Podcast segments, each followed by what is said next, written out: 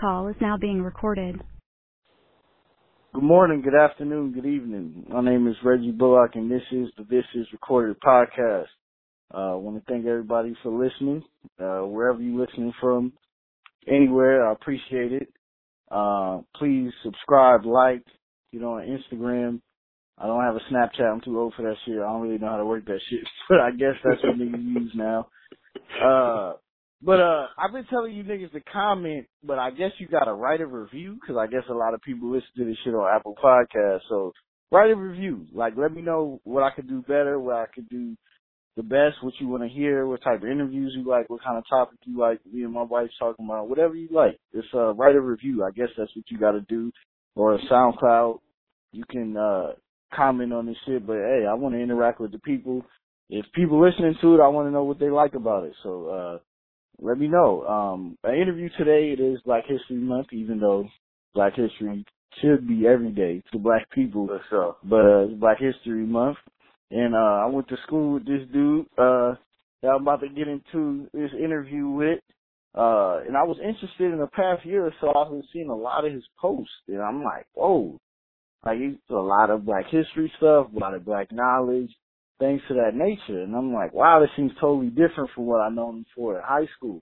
And I've seen he's making a positive approach in his life and he's doing a lot of things for the youth, a lot of things for the community, a lot of things for most importantly, his family and his son and his lady and just really taking on a thing of his own and just really, it really caught my eye. It was really interesting. So I was like, I gotta get him on in the perfect time they Disney did Black Panther on Black History Month. This is recorded. It's my Disney, so I'm doing it on Black History Month. So uh further ado, man, it's my boy uh Rod G Star. So yes, sir. Let's get into it. Uh yes. just tell me your name real quick and um where you come from. Where were you born at first? Um Rod Gstar Tyler and I was born in Los Angeles, California. Uh Okay. South South LA or South Central LA. That's where my my base is. Okay. Uh what part to be specific? Um Vermont, Menlo with Crips. I was born around Crips. Uh, my whole family are Crips. Uh, we stayed there for a while. Um, then I moved to Lynwood. I, I stayed a lot of places. Lynwood. Um, I, I lived in projects. I lived in Watts, Compton, Lancaster, the Antelope Valley, uh, and now I live in Vegas. Okay, so um, what was it like in your neighborhood growing up? Like your earliest memories of your neighborhood? Um, growing up, when I was a kid, I really didn't know too much about you know gang banging, so it was a, it was like the the family environment. You know, um, a lot of women, I would say that, a lot of single mothers. I can remember always being around the kids and women. Not too many men. The men that were there, they were, you know, doing the things in the streets. But I didn't, I didn't see too many fathers around. Um, okay. Yeah, go ahead. My bad. No, I got you. I'll keep going. Oh, okay. I'll keep going. So, uh, Didn't see too many fathers around. Boom. My mom ended up getting on Section 8 because my dad wasn't there. He he tried his best for what I know, but being a father, he wasn't. So uh, my mom ended up getting on Section 8. We lived in uh, well house to house, you know. We lived in a shelter. We lived in a mobile uh, trailer parks, you would call it. Um, and then from there, it was just, you know, negativity. Not too many role models, I would say. And then, um, as I kept growing, you know, around maybe eight, eight, close to nine, we moved to Lynwood, California on Carlin Street. And this is where I see actually the gang culture, you know, like full fledged gang members. And uh, we moved to these apartments and uh we lived like in the front. We lived in the upstairs apartments, but our patio you could see the the entrance to the apartment. So these guys was hanging out one time and uh they were all dressed up with the same colors and stuff and you know, I'm not knowing that they're gang members because it's kind of, you know, kind of regular to me to see people dressed up alike and hanging out all together. So uh I ended up meeting their little brothers. They were the same age as me. And we're still friends today. Uh Dante and Damien. And um they're telling me these are their brothers and their homies or whatever. And um we became close friends. My mom ended up messing with one of the dudes or whatever. So we're hanging out with them and I'm growing up, getting a little you know, we stayed there for like two years. And um I saw shootouts, you know, with these guys and um broad daylight fights you know, we was hanging out, playing, skate, doing, you know, little kid things, and go seek, and all that good stuff. We would find guns around. Like it was crazy. It was a little crazy, but it was kind of normal to us. You know, it wasn't like like I had this conversation with my sister that it wasn't like I, you know, sometimes they say people are followers, but if you don't know nothing else, that's it. You know, you're not actually being a follower because you don't know anything else. There's nobody there to lead you, to tell you anything different. So we would just go on and still play, grab the gun and still skateboard. You know, like, oh, it's a gun right there. Grab it, show our friends and continue playing. And then, uh, from there, um, it became crazy, you know, violence and everything. So we moved. It's about 11, 12 year old young guy I moved after seeing all that. I moved to Lancaster because of my auntie. She said this would be a better place for us, and my mom wanted something different for her family. And um okay. I have three. I have three sisters. You know, and uh, none of their fathers are there. I just want to say that because it's it's about the man being there. So, but go ahead, brother. My bad. Um, yeah, man, that was that was a lot already, man. So I um so so like early on in your life, uh, were you into sports or like music? Which one was more you into as a youngster? Um I tried to play sports. Really it was dance. You know, I like to dance. Always like to dance. My dad has a lot of rhythm, you know, he he loved to dance. And uh I love to dance. That was my main thing played a little football here and there, but not like with no little leagues, you know, junior leagues or pee wees, nothing like that. But uh, just dancing. I, lo- I love to dance and have fun. Just a regular kid, not really into sports too much, unless we played in the neighborhood. But that was it, really, with the sports thing. You know, so was, with dancing, uh, music came yeah. into the fact. So, what was your earliest memory of music? Like, what music you remember being played in your household? Like your first sounds of music? Uh, shit. Um, you remember I said the women, so they Mary J. Blige. Bumping. Oh man, yeah, bumping. That's a woman's pain right there, man. Mary bumping, man. you know. That's why I, I guess that's why a lot of people can't respect the new one because if you grew up like we grew up, that shit. Yeah. I had a stepfather in prison, so every day before my mom used to get ready for work. She used to work the night shift, uh-huh. seven uh P to seven A as a nurse, and she would play My Life. I'm like, if you look at my life and see what I, I'm like, oh shit, here we go. Uh-huh. I'm like, hey, she get ready for work. She taking a shower, she play that and Jodeci. But my yeah. life, man, that album, a lot of youngsters was raised off of Mary J. Uh-huh. Man. But yeah. what else do you remember coming up?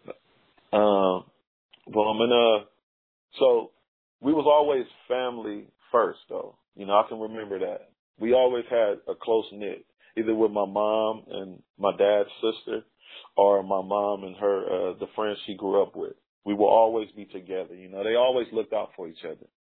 I always remember that that we can always go somewhere. Somebody's gonna look out for us. You know, even though we're struggling, we don't we don't have enough. There was somebody there always looking out for us. Um and we did the same with with people too. You know, always look out for your your family and your friends, who you really call your friends. You know, not what they call friends today. You know, people meet each other for a week and that's your cousin.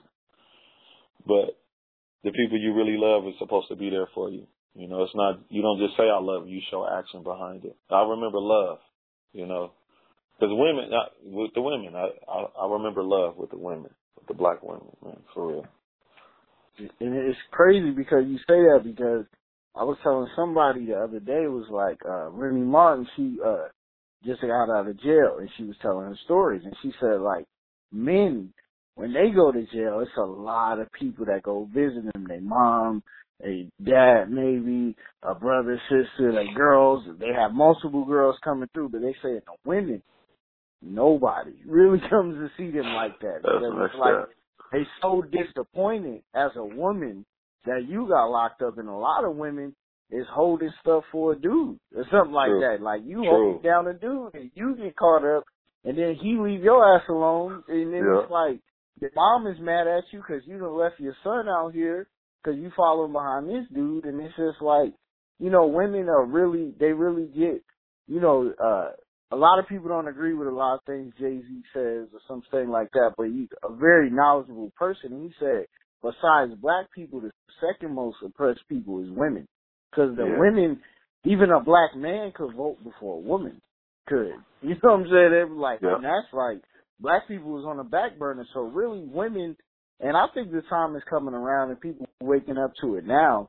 Is that like women really hold it together and they really that family and then like how could you hate somebody that's responsible for bringing life into this world? They gotta Oh, hold us Oh for yeah. all this time. And then we they bitches and they hoes and they this. We all get frustrated. We make mistakes, but we gotta uphold the queens. Still, all like Mhm. without them, there is no nothing. James Right, Brown, right. it's a man's world. It's a man's world, but it be nothing. But it won't be nothing. You know It he said. nothing. He said nothing. And he said that shit from his soul. He couldn't write that down. He sung Mhm. that shit from his soul. Like, yo, it wouldn't be nothing.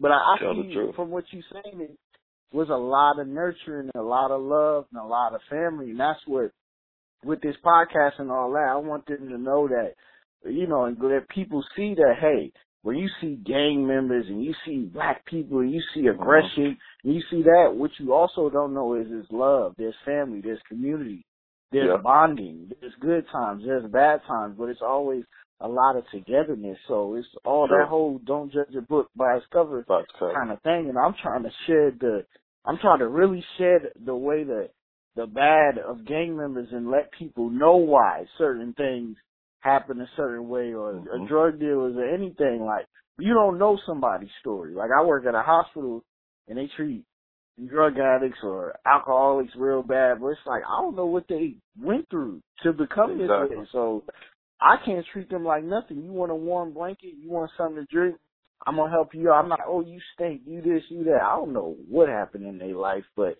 in your life so far it just seemed like you grew up in a lot of like just nurturing and love and a lot you know, women man, women just Yeah. really need to become on pedestal, man. Like really, really. It was crazy because I just said that at the uh, event I threw how, you know, with religion, you know, religion, the major religions, Christianity, Islam, you know, and all these other religions that people are banging out here because I call them gangs. Uh, the woman is out. You know, it's no goddess. It's no. It's no woman on the throne with God. You know, and he and Mhm. he should have a woman. Hi, he shouldn't be by himself because we're not. Everything has a balance. You know, when you have fruit, when you have trees, leaves, insects, you know, um, all these, you know, fishes, animals, everything has a balance. You know, a male and a female, and God has to have one too. So we have to respect the woman. You know, because she is God. Man, that that's that's deep, man. I never even thought of it that way. That's definitely deep. So so when you was young and all the things you was around and everything, like what did you want to be as you grew up? Like what did you think you'd be doing? Uh, you know, I was a young kid in the hood. I thought I was just gonna be rich with no idea really. Like telling my friends and we saying my car, my car, you know, claiming cars were ours and stuff, playing around. And we said we're gonna be rich one day. And never really figuring that out. you know, having dreams and stuff of playing. Maybe I'm gonna play football. Maybe I'm gonna play basketball. I'm gonna be a rapper, you know, and not being sure what I was gonna be, because at the same time, like I said, it wasn't no man there to to guide me and to to play catch with, to to to do the you know the manly things, to show me how to fix a car, to you know just teach me, to mold me, and to say, hey, look, you you gifted. This is what you should do. You know, it was kind of I had to figure that out for myself, or me and my friends had to figure some things out. You know, and we had to big each other up. You know, at the same time, our the women they wasn't they didn't have a lot. You know, they was they was getting government aid. You know, so food stamps, a little bit of money to pay the bills that you couldn't get all the. This one time I wanted to play football, but my mom couldn't pay for the expenses to play uh Pee Wee. You know, and I was sad. Like Was sad as hell. And she's like, It's gonna be okay, I'm gonna get some money, da da you know, I'm gonna call your dad and it never happened. You know, and uh so you were come I, I I became like even though I had the love, I became a little angry at the same time. And that's the problem with the game banging, like you was said, like you said, excuse me, that you know, you have the love, but at the same time, when you go outside and you see other things, and these people treat you nice, they give you things. Like a lot of my family members, they're gang members, they have money. So when they would help me, when they would give my mom money, or they would shoot me twenty dollars, you know, come, you know, wipe my window off, or you know, pump my gas when I'm out with them, and I would see them, and they don't work, yeah, but they fresh. They got all the cars. They they look good. They can help the family. So at the same time, that's what I wanted to be. You feel me? That that's the men that was around me. That's who I wanted to be like. So drug yeah. dealers, pimps, and that's yeah, yeah. Oh, Go yeah. ahead, bro. That's that's definitely what it ends up being, and that's why I tell people all the time, like, you look at a gangbanger and you don't understand their story for the most part. It's like they really searching for family. It's what Mhm. all it is is that like True. or they search they see men in whereas in your case, why would you not gravitate towards a group of men showing unity when you've never seen it for yourself? Why would you not? Why would you yo, Rod can't play football. I heard his mom, you know, she couldn't do it. Yo, dude down the street, he give you whatever you need to go take care of it. And then as of him, always, you know, if say the same person give you a couple dollars here, make sure you're good there, and you know he pressed the hood, it's like I'm obligated. You're gonna feel obligated like Yeah. I have to, because it's like yo, he Like he so always much look out for me. Yeah. Yeah, it's like come and that's what people don't understand. And for the gang culture, it could be taken either way. Either they could, you know, they bring you in and they nurse you, or they use you because they know the young boys they ain't really gonna get no time like that. If Mhm. they do That's some wild too. stuff, that's why That's they started too. like in the '90s and the '80s. They have young 12 year olds, whatever, hustling. Because if you get caught with some crack or whatever on you back in the day, you're gonna go to juvie for a couple of days and get out. Like, like, Yeah. yo, you're good. That's why young boys are shooters because they're like they're not gonna charge you. They, Yeah, you exactly. just shoot something up real quick. And, and but that's why for me, I'm always for gang members. It's like them dudes is hurt. A lot of them dudes is hurt, and they looking for either a manly figure or love, one or the other, or maybe both. They they searching for that. That's why a lot of them join gangs because they see Exactly. the brotherhood and they see like they The get family. money. It may be illegal, but it's like Mhm. given what I'm seeing at home, I'd rather take that chance than deal with this shit that I'm going through at home every day. You know, so it's like that shit crazy. It's just it's community, man. So so with Black History Month and how you are, like how you want to empower the black community and you want everybody to be strong. What was your earliest signs of racism that you can remember? Well, I'm glad you said that because I was just about to bring that up. Um, I never knew really about racism. That's what that's what some black people need to know. That most black people who stay in the hood, the people that are racist around us is usually Mexicans, Asians, really Mexicans, because we don't see white people as much. You know, Mm-mm. so I I got called by I got called a nigger by a Mexican my first ever time hearing that in school in elementary. I beat him up. Boom. You know, but we I didn't think of it as racism. You know, it was just like a word he said, really. But when I really found out about racism was when I moved to the Antelope Valley to Lancaster. Yep. And I was going I was going to Parkview. And I was walking home and this white guy, teenager guy, came outside and he said, Heil Hitler. And he was doing the, the salute and everything, like outside his house. And I was like, what the fuck is he talking about? Because I didn't know who Hitler was, really. I didn't know, what, the, what are you talking about, dude? You look stupid. Yeah. Boom, I go in the house and I say, Ma, uh, it's a white dude up the street talking about Hitler or something. He she like, oh, he's racist. I, I was still lost, like, huh? Like, what are you, huh? He's racist? How? You know, I don't know what the fuck he's talking about. And then I start from there learning about racism and going through things in Lancaster and Antelope Valley is a big hub of racism there. You know, being called yeah, nigger. it's just yeah, it, it's it's wild because like especially like I went to AV and Lancaster and AV it was like it's hood. It's a lot. It's on the east side. It's real. It's real wild. It's real hood. Mhm. And like when I went to Lancaster, it had some hood people in it, Yeah. but it also had like a bunch of white people that was Yeah. like, yo, like, cause I remember, um, um, you know, we don't incriminate niggas around here. So I remember Yeah, a yeah. certain situation where my boy, hey, he was sitting on the bench, we in ninth grade, white dude comes over like, hey, get the fuck off our bench. It's our shit in the morning. Yeah. My boy looked at him like, the fuck, nigga? Go ahead about your business. You like, right, I don't want to beat you up, white boy. Go ahead about your business. Like, move the fuck off my bench, you fucking nigger. After that, my boy gave him a three piece, put him in a Uh-huh. headlock, and Uh-huh. just waited for security to come. Like, he Yeah. just, and it was so funny because your ass was talking all that shit, and this nigga took mercy on you because he just put you in a headlock afterwards because he like, I'm gonna really kill this nigga, so I'm just gonna hit him three times, and I'm gonna just grab his ass so he calm the fuck down because my nigga was a real one. Like, yo, let me beat his ass and then just put him in the headlock. I'm gonna tell the school what happened, why I fucking swung on his ass, and then that was it. And then you know, it's just like and there, and then like in California, where people may not know, what people Mhm. listening may know, is this black and Mexican wars every single year, and it started in the prisons, and it's bleed out into the streets every year. So Big, yeah, real big. Lancaster, AV, whatever. That shit, that ain't some shit that most people go through in high school. Like this prison style shit in high school. Like, and Mhm. I've always, I've been cool with both. So I'm like, yo, I'm the fuck out of this shit. Like, yo, I'm just like, yo, I'm out of here. Like, yo, I ain't in the middle of this shit. I already know somebody gonna get hurt for real, for real. And I'm like, nah. Yeah.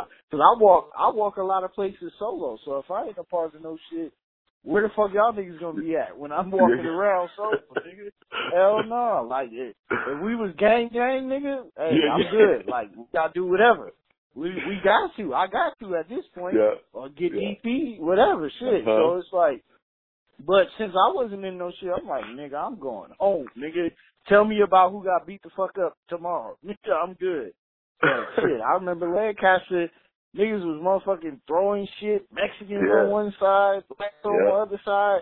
And and then Yeah, for that, big it was during school, so shit. It was Big during rumble. school, so I had no choice. I remember one of the first times I saw you. Funny story is Mexican dude came by the spot under the stairs one time. You Yeah. laid the nigga out. I was like, God damn, this Oh, nigga did. rock was. I remember that. I remember I that. was like, I oh shit, because he came I over definitely- like, what's up, fool? And you laid this nigga out with like two clean swoops. I was like, God damn, this nigga really got his for real. But shit, that's that shit is it's crazy. Like, but in California, a lot of it, like you said, y'all live in the hood, so it's like, or niggas live in the hood. It's like, yo, you're gonna see Mexicans or Asians. But like for other people, it's mainly white people. But when you go to Antelope Valley, it's like, yo, it's white people and shit like that. So how was high school for you and like your time in school? uh school. So Parkview, you know, junior high was pretty cool. Um this, I guess, this is a time where you kind of know yourself and you kind of build in your character a little bit. Um, like I said, I love to dance, and around this time, clown dancing is getting popular. So You know, we we came up with our own little clown group or whatever, and uh, it's booming. I'm having a good old time. I'm having fun. I'm meeting a lot of people. Uh, a lot of the females are cool, you know. Uh, it's, it's going pretty good. It's, it's actually going pretty good. Uh, but in school, I'm learning racism too because the teacher, and this is the problem in the black community, that we're not teaching our own children. And the white teachers can't connect with us. You know, they have no connection with the young black kid that want to get up and maybe dance. He's a class clown and he says jokes, you know. But if it was her son, she would get it, you know. The black mom is going to get it when he says a joke because she can relate to it. So one time I made a joke, everybody laughed, and the teacher said to me, "You won't be anything in the real uh, world. You will never be anything. You will be nothing." And I say, "Yeah, okay." You ain't nothing. And everybody laughed again. She got real angry. Get out my class. But I remember she told me I wasn't going to be anything. You know, and um, a lot of times we get told that uh, as black children in school that we won't be anything. Um, and then uh, went to Lancaster High. Um, but from when I was in junior high, remember you had well in Lancaster we had colors or whatever, you had track or whatever. And then uh, oh, I mean track, at Park, I. I, I, yeah, at Parkview. And uh so once you once you go to high school, you get the summer off. This is where everything changes for me. You know, this is where I got free time to kind of go around and see things and stuff and and be out for a couple months. And that's where the game culture came in again. When we moved to from um Lynwood to the Antelope Valley, the first thing we wanted to do was have our own clique because we thought, you know, that's what we were supposed to do. So uh, at first we were going to be tiny gangster crips until we found out that's a real gang. We was like, no, no, no, we can't be that. We're not, we're not a real gang. We could be a clique. We could be penthouse players. You know, we was like, we like the girls. We like to have fun and party and stuff like that. But, you know, like you said, brother, when you they they mold us so much to hate each other. And if you're getting the the most attention, you could dance. You you know you look fly. Girls are liking you. And people want to be around you. Then you get hate. And during that time, we found out you know people didn't like us. They were forming their own little cliques. We were going around, you know, doing negative things, and then we went to high school. Boom, and these same people you saw when you was partying during the summer, you got to go to school with them and uh, went to high school. High school was completely different because it was more people and people are older. You know, you got people 17, you know, about to be 18. Some people were 18, you know, about to graduate. And these, you know, you got down there grown people. And, uh, I say high school was a good experience, um, other than, you know, the racial riots, you would call them, and, uh, things like that. But I just want to go back. When we during that time when we had our cliques, we would we didn't have enough still. You know, my mom she would work, and I have to bring the father in. You know, I'm big on that because I am a father. My mom would have to go to work, so I would have a lot of time on my hands by myself. You know, to to run around, to go and break windows, to just do kid stuff, but I didn't have no man there to mold me and to make sure I was on the right path. To, you know, with that energy to go do this. Hey, yeah. It was most of the time my friends, we were our own fathers. We would say, no, man, hey, go do this. No, go do this. And, you know, we was our own dads because we didn't have any. And, uh, my mom would work. You know, she, the only time I would see her when she got me up from, for school. Other than that, that was it. She would go to work, get off, be tired, wake me up, boom, get out of school. She's not there. She's at work, boom, same old, over and over. So we would go on shopping sprees, really stealing sprees. We would go buy, you know, steal. I don't know if you, you know, know about this. You take some old shoes you go to Ross or, you know, Marcy's or whatever, wear some shoes and trade your old shoes for the new one, you know, and that's what we have to do to stay fresh, you know, like we didn't want to steal because we knew we could go to jail or whatever, but moms couldn't buy you the shoes you wanted. She couldn't get you the stuff you wanted, so you had to do what you had to do. And that's what we would do a lot, me and my friends, man. Try to stay fresh and look good and then see other children with with things and, you know, get a little envy, get a little mad when this is where the, you know, light skin, dark skin, you know, uh, young, old, you know, when you got people in with what what does Brother Polight say? Um economic slavery, you know, people would do anything to to feel good, to feel like they're wanted, you know, to you, you look fre- fresh, you got the new shoes on, people attract to you. When you ain't got your hair cut, you can get the new J's, you know, they clown you. You know, they they tease you and you be, you become angry. And you want to beat people up and stuff like that. But high school was amazing, other than the game banging part uh, and doing negative activities. Um, meeting people, meeting a, a lot, a whole different type of group of people. You know, I was always a person who gave everyone a chance, even though I would hang out with the so-called quote unquote bad crowd, you know, uh, or the people who that other groups were scared of always gave other groups like a chance, you know, the weirdos or whatever that nobody talked to or the cool kids that people don't like because everybody like them. Always give, always gave them a chance. You know, I became cool with every group, you know, and I can mingle in any group, just like today. that's the that's the way to be. I mean, and Lancaster at this time, I guess it was a time frame maybe around like you know, like 2001, 2003 yeah. to about yeah. 2006, something like that. Yep. It was That's a crazy right. time in Lancaster and it was a crazy time in LA because Lancaster really started to make a name for itself of like, you know, mm-hmm. like you think niggas is pussy in Lancaster, but they really not. And that's, nah, that's yeah. when like people started getting like shot and people Shot. started getting killed. I mean, Yeah. I remember, I don't know if you remember, but the first person I knew to ever really die like in the street was my homeboy Devontae. He was a tall dude.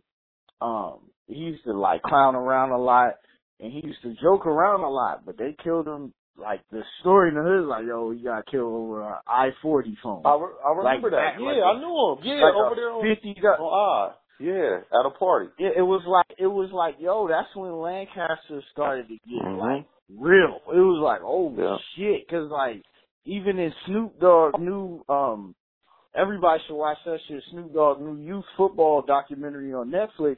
He shows a little kid from uh, Lancaster. His mom, you know, died in a car accident on Avenue L. Somebody hit. It was a hit and run, and they never found the person. So it's a little boy. He real angry. He go to school. Him and sister fight, and they get expelled. And they talk about Lancaster. And Snoop sums it up.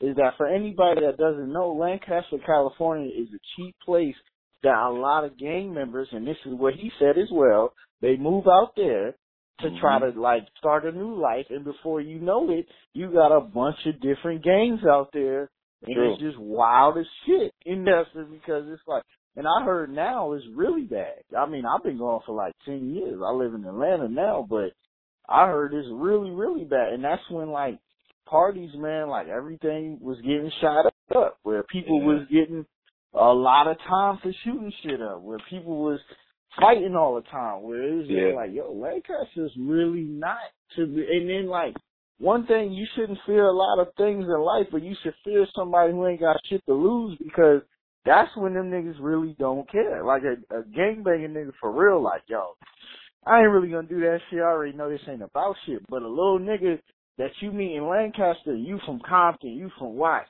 you like little nigga, you pussy, you won't shoot that ratchet nigga. He Yeah. gonna do it. You gonna put you're like, oh shit. Like he really did. You gonna think like, nah, this nigga's scared. So that's that's around that time where really Lancaster in the most dreaded place, I don't know if you remember or you felt the same way, was the fucking fair. Every year before the school year started, Oh, the fair was a place. It was a For- place where for the- shit goes you- down.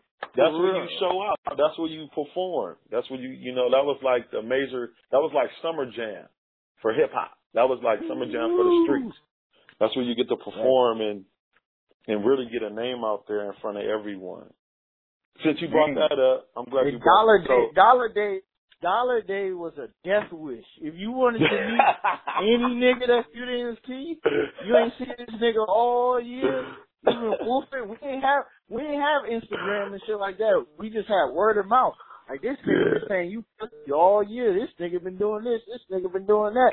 this nigga seen you back in the day. He said the next time he see you, Yeah. gonna be on site, nigga. And boy, Yeah. oh boy, like Yeah. God, man, I mean, it was a great time because like clown dancing was like Uh-huh. a big thing. It was like we had that, but it also it was man, AV fair, especially when it was on the fucking east side. Oh my Yeah. god, by eight, when it was right there, when it was by Mm. shit, anything had like Ooh. you have no idea what the fuck can go. Like niggas were fighting like for real bad. I mean, Mm. It was like that. true. Fairgrounds. Oh, yeah, I know you've been to the fairgrounds for real. Yeah, yeah, and uh like I said, we started own little clique called PHP Penthouse Players, and uh originally it was positive, no negativity. We were just trying to have fun, party, get girls, and stay fly, you know. And but with that, it comes hate, and if some people don't like you and they want to fight you, and one of your friends get hurt, like I was telling, I work in Utah, and uh like I try to tell these white people you know, that never been around black people and they judge us and stuff and they say, Oh, the gang member's this and I say, Well what if somebody hurt your your brother, your sister? What would you do? And you knew where they, they stayed at. Without a doubt, without even blinking or thinking, he said I would go and kill him. And I said, So just imagine a group of people who grew up together, you know, and are they let this person into their family. He doesn't have a family. She doesn't have a family and, and they take care of them you know, and somebody hurts them, what do you think they're going to do? He said, oh, you make sense. Okay. And I was like, yeah, that's what happens, man. It's not just, Yeah. we're not just coming in just to be negative or we want to kill black people. Yeah. We want to just hurt people for no reason. Really, it's about unity and coming together. But, you know, we get tricked because we don't have the right leaders there to teach us the right things. But yeah. Yeah. Lancaster, it's uh, crazy, man. Crazy. the the the uh the the fairgrounds. Oh yeah, oh yeah. That's the f- either the first day or like you said, the dollar day. The first day or the dollar day. You don't want to go to neither, you know, because it's just going to be people who talk all the messed stuff, uh, the most stuff, excuse me, and you get to see them, and you come with all all your friends, all your family, with your whoever you bring them all, and you fight. You know, you fight, and one time we had a big rumble and we shut down the whole street. You know, it was one time. And we were just going back and forth, fighting each other. You know, it was stupid. It was, because we could have been really friends. Most of the time, the people, for black people, most of the time when we fighting people, they just like us. They love the Yep. same music. You know, they love to dress the same way. They talk the same way. They just like us, but we just don't like them because of where they from. But if you and, sit and down, that's what it is, man. It's Mhm. it's crazy. That's exactly what it is. Cause it's like when somebody banging the hood really, really hard, it's like they gave me everything when I ain't have shit. They gave me Mhm. like like I feel like a part of a family. Maybe they come from foster care. Like a lot of Mhm. people that gang bang come from foster care. Like I literally have no family. So the hood is my family. My family. They mom fed me. The Yeah. their mom fed me. Their uncle gave me a couple dollars. This dude put me through football camp. This dude like so when they bang in the hood and they say, Man, I'll do anything when they locked up and they still bang in the hood, it's like they gave me and I feel- and that's where I really want to get through is that really with the gangs it's like it's a misinterpretation of it because it's that like these all these dudes are searching for family and love. That's all For it real, is. man. Like they they only they they hurting on the inside, but they don't know how to express it. So they express it as in the hood is my love, and the, I got love for the hood, and like I'll do anything. That's they wife. They looking at the hood as they wife, the flag as they wife. They like yo. Nigga, anybody say nothing to the to my wife, touch my wife, say anything, nigga, they gonna kill and they kill for the shit. They rob for the shit. They do anything for the hood, and it's like, cause these dudes is hurting and they just looking for love, and it's like when they make it to like 25, hopefully, or 30, shit like that, they start to realize like it's a blessing. I I knew what I was doing, but I didn't know I should have went about it the, another way because it's like I just wanted love and family, but I realized now like hurting my community and hurting my fellow brother is not That's really the way. And That's in any way, that Crip and blood, all these things was a protecting thing. If you want to get into the real, yeah, Crip. if you want to get into the real meaning of it up, Crip brother. and stuff like Turn up. if you want to get into it, like, cause we teaching, if you want to get into the meaning of Crip and blood and stuff, when white people were chasing them around the Los Angeles Watts area, things like Yeah. that in trucks, they uh uh, adopted Crip. Like, look, we're a community, and we are really gonna like come together, and we gonna fight anybody who come in the community. That's Yes, what it originally was for. It originally was for the right thing. Like, hey, we standing up for something. It wasn't to sell drugs, and it, it was no. It was a community of it, and you know, and things happen from it. But all it is, it always come from a good place and then turn into something negative. It, it, it mm-hmm. doesn't start out like this was a devil worshiping. No, it was like, look, these white people is beating us up.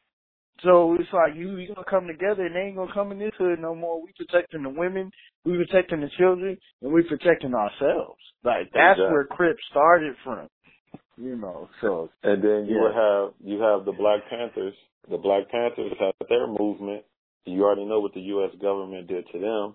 You know, corrupted them and made them fight each other and put a lot of them in jail and put them on drugs. You know, and around this time, so you got the civil rights movement, where black people are together. You got a man in a household, you got a woman. You know, during this time, we're getting married, we're raising our children up. After that, when they killed Martin Luther King and Malcolm X, what late seventies, early eighties, the Black Panthers came back with a you know with the revolution of fighting against you know the police and the government, and then they hit us with crack. You know, then then they start putting all the men in jail, putting the women on, you know, with the government aid that you couldn't have a man in your household if you want us to give you free rent, give you food stamps, give you all this. If you got a man, some man boots in your house, we would get you, we would kick you off of, you know, government aid.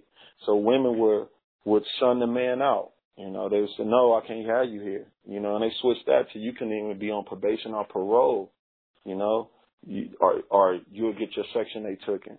So a lot of the times the women have to decide: do I want this, you know, my love in the house, or do I, you know, keep? And that's the white, you know, the white man is the the man of the house most of the time. The TV is the man of the house. You know, so but what you have said with the once they destroyed the um Black Panthers with the game banging or with Crip, community revolution in progress or conscious revolution in progress, blood, brotherly love, or riding oppression and destruction, power rule, Panthers in red uniforms. I am a Crip.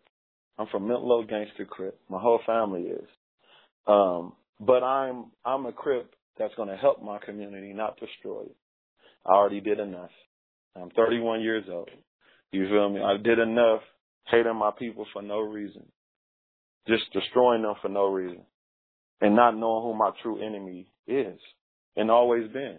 You know, this is if you know your history a little bit.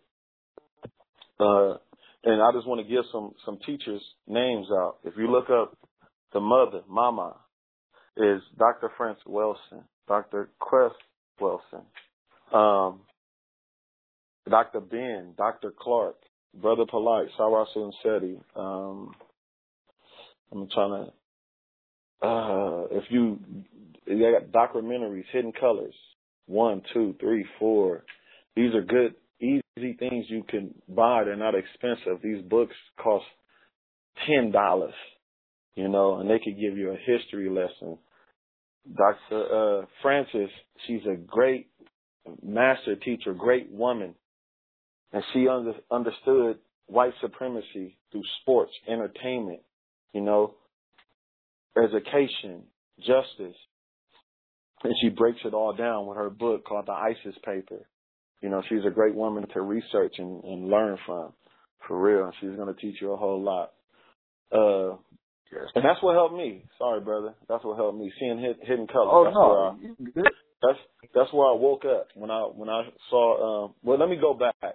Let me go back. So in school, I was doing negative stuff, and I got kicked out of Lancaster because all my friends got kicked out. You know, all my close friends got kicked out of Lancaster. So I took up for somebody else. He had had some weed, and I took the blame for it, and I got kicked out. You know, I went to Desert uh, Winds. Boom, Desert Winds. Boom. This woman, her name is Mrs. Cox. Never forget her. Great woman. She said, uh, Rod, what do you like to do? And I, I, I like to work out too. At this time, you know, you gotta, you gotta work out now because you're fighting and stuff. So I got my own little bench, a little, uh, punching bag, a little heavy bag in my garage and stuff. And I, and I've been watching boxing my whole life, but now as I'm getting older and I'm fighting, I'm really intrigued. So I'm watching boxing Friday night fights on ESPN every every Friday. And she said, "What do you want to do?" And I said, "I'll box." And she looked up a boxing place for me in Palmdale, Gracie's Boxing. And uh I started boxing. That's what made me become a man. That's what helped me become a man because sports is good. Sports is good for us, but we don't we succeed and we don't come back to help our community. That you don't mold them with agenda, our children with an agenda and culture. You know, they move out. We always teach to move out and never come back. But every other group, they come to the ghetto. You know, if the ghetto is so bad, why do people have businesses that's booming in the ghetto? It's something they tricking us. They lying to us. But I start watching boxing, and I would see people that's Cuban, Puerto Rican, you know, Dominican, they would look black. And I'll be like, oh, the black dude can fight real good and could he speak Spanish? And I'm like, oh, I thought he was a nigga. People too. And then I started, uh, I moved to Vegas because I started getting into trouble around, I was 18. I moved to Vegas at 21, but 18, my mom moved to Vegas. I graduated and, uh, we had got our own apartment out there. And, uh, we started getting into trouble. You know, my friends getting locked up, shootouts, you know, all this stuff, fights. And the reason why my mom moved, I want to say this too. The reason why my mom moved because my house I got shot up. Not because of me, not because of me. My friend was getting chased and some people was trying to kill him and he ran to my house. And then that started a war with us and the other guys. so, boom. My mom like, uh, we got to move, you know. What about Vegas? And I didn't want to move to Vegas because I didn't want to leave my friends. She ended up moving, and I stayed there. We got an apartment. I'm still boxing. I want to go back. I wasn't dancing no more. I had to decide if I was going to dance and have fun and try to, you know, help the kids or game bang. And I picked that with my other friends, the friends that's always been there, the friends that I see every day, the friends that, like you said, that's there for you when you call them, when you need somewhere to lay your head, when you need some shoes to wear, you know, when you ain't got a shirt on your back, they gonna give it to you. No deodorant, no toothpaste. You know, you don't even. I have friends that didn't even know how to brush their hair, and I would teach them that. You know what I mean? Like really big, big brother or fatherly things that that these brothers needed. And uh I'm about to be 21. I'm almost you know, I could have lost my life or went to jail. That's two things. That's my decisions I was going to make. Either you move or you're going to die. And I ended up moving to Vegas. Moved to Vegas. Boom. Still doing uh boxing. I ended up doing start doing mixed martial arts. Got into mixed martial arts. Now I'm seeing Anderson Silva. I'm seeing Brazilian people they're not speaking Spanish though. They're speaking Portuguese. I'm seeing them and I'm like, oh, he's black. Again, this happens to me. I'm like, he's black. And then he talks, and it's like, what the hell are you talking about? Like, I can't understand. You're not black. I thought you was black. I thought you was a nigga too. You know, even my friends will be over and they'd be like, I'm going for the black dude. You know, and then as soon as he talked, oh, I thought he was black. And I'm like, he is. They're like, no, not. What is he speaking? What the fuck is that? And I'm like, that's Portuguese. And, uh, boom. So this one time I had a, the police had planted drugs on me before I moved to Vegas. They had planted drugs on me in Antelope Valley, Lancaster. They had planted meth, crystal meth on me. You feel me? And, uh, they put me in the police car. The way they searched me first, they put me in the police car. Around this time, a young kid had just got killed, murdered. And they had a witness come to, uh, where they stopped us. And, uh, they put us out the car. They already searched me. They said, is it him? She said, no. My other cousins, they asked, no. Before he put me in the car, cause I never got caught for anything. When he put me in the car, he reaches in the car, he grabs a Ziploc bag, a little one, with some like sugar in it. That's what I assumed it was. He's like, what is this? I'm like, that's not mine, sir. He said, yes, it is. He asked his uh, female officer, did you check the, the car when you left the precinct? She said, yeah, that's his. And I said, that's not mine, man. That's not mine. I don't know. I don't even know what that is. He said, you do. It's meth. I don't, in the black community at this time, we don't know what meth is. All we know is weed, pills, and maybe powder, cocaine, a little bit and uh they said it's yours. And uh I went to jail. My mom came from Vegas. You know, she said, Take the deal. I took the deal, did all the shit I had to do, pay my fines. Prop thirty six, had to go to drug AAA classes, young kid. You know, I'm watching these people getting up, ex, uh, explaining their life story, how they didn't been on drugs and alcohol, and I got to get up and say I'm not on drugs and alcohol. The police planted drugs on me. She, the lady laughed and said, "Yeah, I hear that a lot." I'm not lying. I will never forget that. Boom. And my mom like, they they trying to get you. You know, you know them. they're trying to get you. You know, it's either the guys that you don't like is going to get you, or the police is going to do something to you. So I'm like, I'm still trying to play it off, but I end up moving, saying forget it. My mom got me a job. I'm doing mixed martial arts. Everything's pretty good, but I brought that same mentality with me still. You know, still like I don't care really, but I do care. I don't care, but I do care. And I end up visiting. I kept on going back like a fiend. I kept on, I gotta be around my friends. I gotta be around the hood. I gotta, you know, get my respect from people and people gotta see me you know, because they're gonna say I'm a punk if I don't come around. People gonna talk stuff about me, and uh, I end up during this time I just left. I didn't go to court the last time. You hear me, brother? I didn't go to court the last time, and this what this what uh, got me with my faith too. At this time, I'm still a Christian and believing in Jesus and God as a white person too. They're still white in my head because I never saw a black Jesus. And I, if, if Jesus is white, I believe God is white. But we all come from God. We are God's children. But Jesus is white for sure.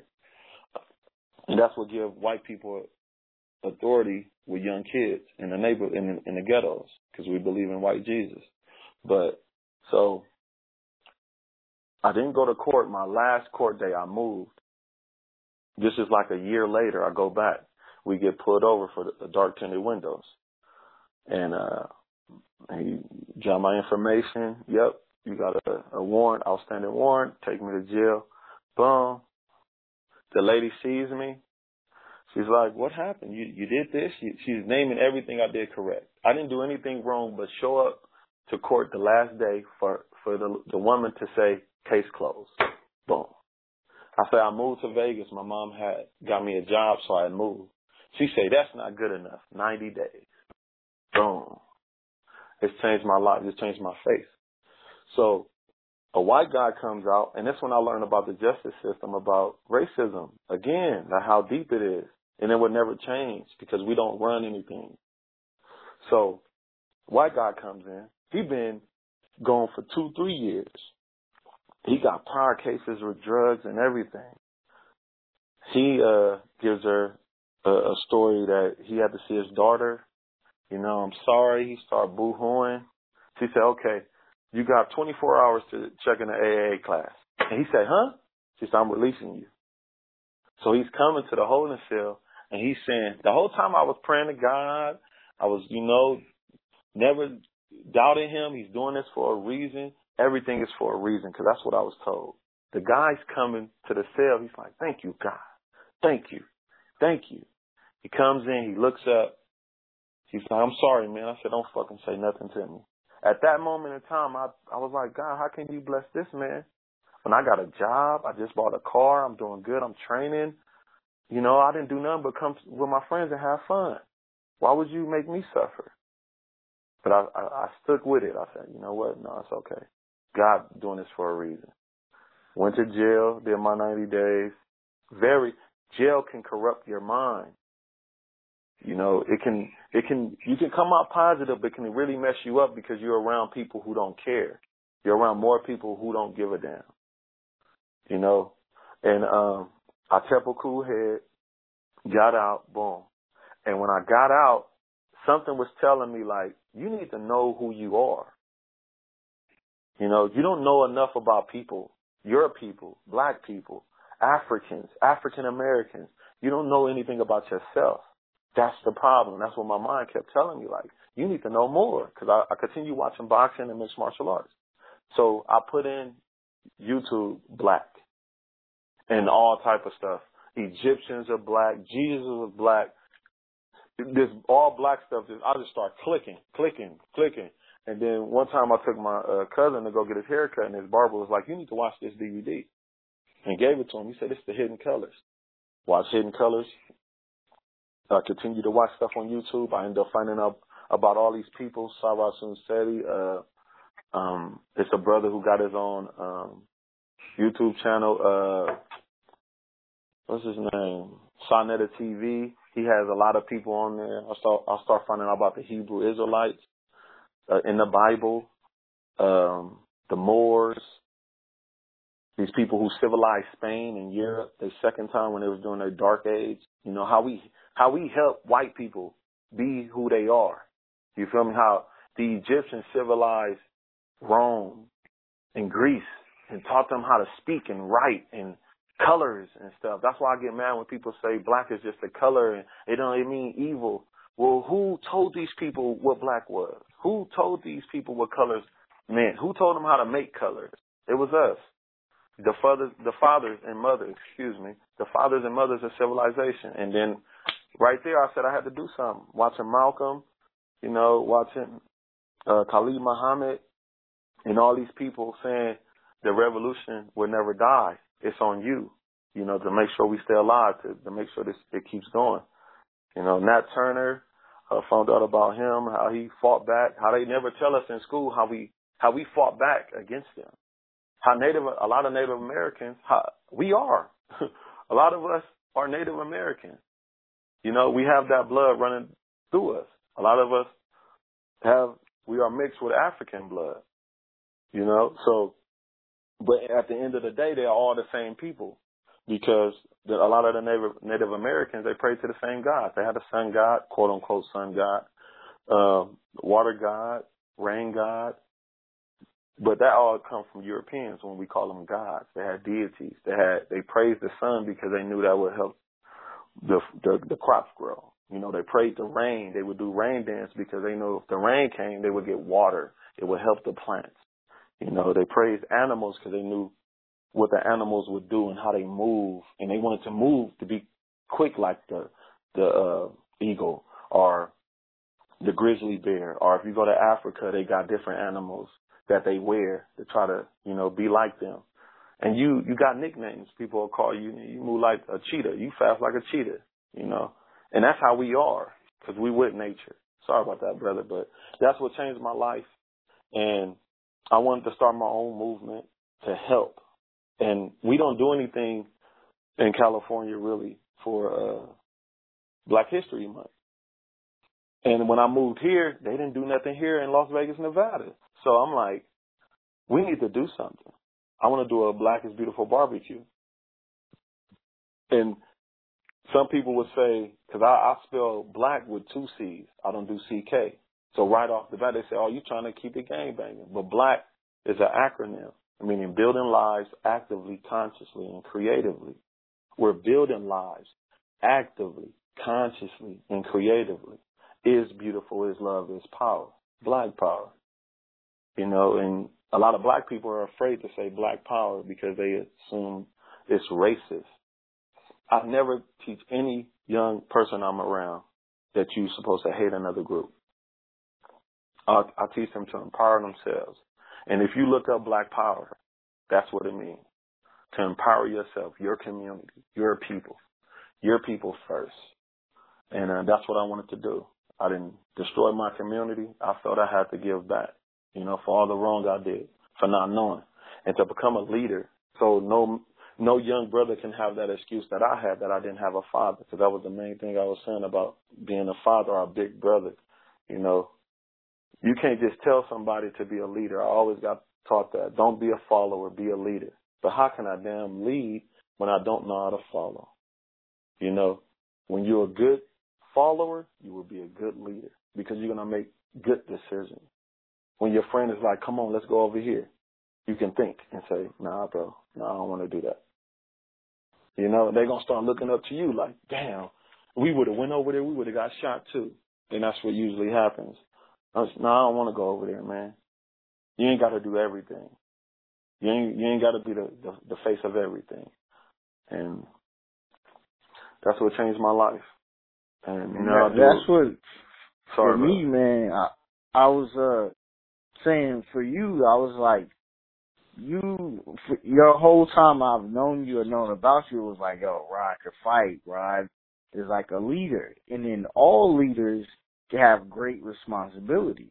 And they say, well, power comes great responsibility. And you had the power to go left and do some wrong things and continue to keep your community down and rain terror on people or do whatever you want to do, or you could go right and uplift and show people, you know, hey, this is this, this is that. And then like I think the amazing part for a lot of people, especially when they get 25, 30 years old and they was into some wild stuff when they was younger, that when they finally get older and realize like that ain't really where it's at. It's like mm-hmm. you were kept here for a reason. Everything you've been through in your life was made for a reason. And it was you were like placed in these horrible situations at times in your mind is to prepare you for something greater. And for you to take your hardships and turn it into greatness and triumphs for people and and like so young people because the youth is where everything is at. You can learn mm-hmm. so much from them, and they're gonna yep. empower everything. They're gonna yep. keep a man. You talk to a three year old, a four year old, five year old, have a conversation, and they tell you like something in the world of things. That's crazy. Yeah. They're five years old, but their mind is steadily thinking about exactly. things. And you know, my fourteen year old nephews or 13, you know, like if you want them to empower stuff, that's the dumbest shit in the world. Like you a kid staying in the kid's place, this kid could tell you something that could change the world today. I hate so that. you telling them that. you don't need to speak. You a fucking kid. You don't know nothing about life. You don't know. No, man. They could change a lot of shit because the great minds a lot of times come from young minds, but they just don't know the direction. They kind of have all these thoughts. It's like it's like they playing like they, like a boxer.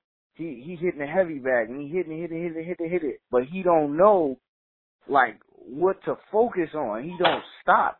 But so when you get older, you learn to stop and separate where you need to go and how you need to do it. But they're going so fast at a speed, they can't really figure out which idea is the best idea. So man, to tell a kid like, oh, you don't know what you, that's crazy because you need to follow the youth and greatness is a great thing and also greatness is the name of your son. Why did you Yes, choose it that? is. I know why you chose that. Yes, it but is. why did you choose that? Uh, so we chose greatness. I mean, my queen, of course, because it's a strong name, but we be, we believe in our race. We believe in our people, and we didn't want it to be a, a, a simple name. You know, I wanted when people hear that, if a young kid or a woman, you know, or a man hears that, it, they usually they put a it put a smile on their face, like what, you know, and they have to like cheese a little bit, like oh wow, you know. Of course, you get a little bit of hate, but I just wanted to make sure he was empowered early. you know, and I'm gonna teach him that he has a definition. So it's to mold him already he's gonna be something great. You know what I mean? We started off like that. We're Like we got man, my daughter name will be beautiful when I have a daughter. It's already set in stone. That's her name. And she got a movement. She got the Black is Beautiful movement. My son, he's going to have some clothes. We're going to make sure he has something so when they're growing up, it's already theirs. And it's uh, the greatness name, everybody use it. They want to be great. You want to have greatness. You know? It, it, that's that's why we did it because we just we feel that all all our children should have amazing names like that and meanings behind it, and definitely have a meaning behind it, not just make something up. You know, have some meaning behind it, so when they explain a name to people, they know, and nobody can clown them about it and joke. I didn't know my name. Like I said, I had to research my name. I would always get teased, you know, because my name is Roderick, and people say Roderick, dude. Thought Roderick, you know, and I was like, ah, that's a white person's name. You know, and I didn't want to be yeah. called that. You know, that's why I got a nickname. Call me G Star. Call me Rod. Don't don't call me Roderick. Now I own it. I don't mind when people call me Roderick. I know what it means now. It means famous power in English. You know, old English. So just imagine if I would have knew that growing up. That my name meant famous power. You will feel like you're supposed to do something automatically growing up. You know, like you're supposed to be something. But when we don't do research, we don't make sure we're the first teacher. That's the first thing with us. We let other groups teach our children, and we happy. Yeah, my my son going to school. You should be teaching him, or right there, what he's learning, how she's learning. Right, you should be right there. Don't be tired. Don't be watching Love and Hip Hop. Don't be hanging out. You should be teaching your kids every day what they should be. Or what, somebody you know, else is going to teach them. Definitely somebody else, or it's the wrong thing Mhm. going to teach them. The road, exactly. Yeah, They're you gonna go outside and pick up that gun and hang out with with them kids over there because you ain't. And then that's another thing. So with us, we make sure we help other groups. I mean, not other groups, but other people. Like it's not just my family. Like how we we we keep it indoors. Like my kids are doing good. You know, my little cousin doing good, but the kids he's hanging out with, their family is not doing good. So that's going to lead your, your your little cousin or your son or somebody to go a negative route. So you should help them too. It's a community. It's always a community, a nation. We're nation building. If we if we build this up with that, with us caring about each other, when a black woman is getting beat up, and you don't just pull out your damn phone and say, "Ooh, damn WorldStar," you, hey, get off of her, police or whoever. A man is getting beat up, you, a black man getting beat up, you feel that's your uncle. You know, one time I cried, bro, with the dude that got killed in um Louisiana, the one that was selling his CDs, and they killed him. They domed him. They shot him. The two officers. Oh yeah. And his son, Oh yeah. his son was on the news, and his son broke down. He will be with no father now. You know, and I can just imagine because my I know my dad. He tried his best for what he did, but he wasn't a father. And I know without having that, what the and he he saw his dad die, murdered. You know, and he broke down.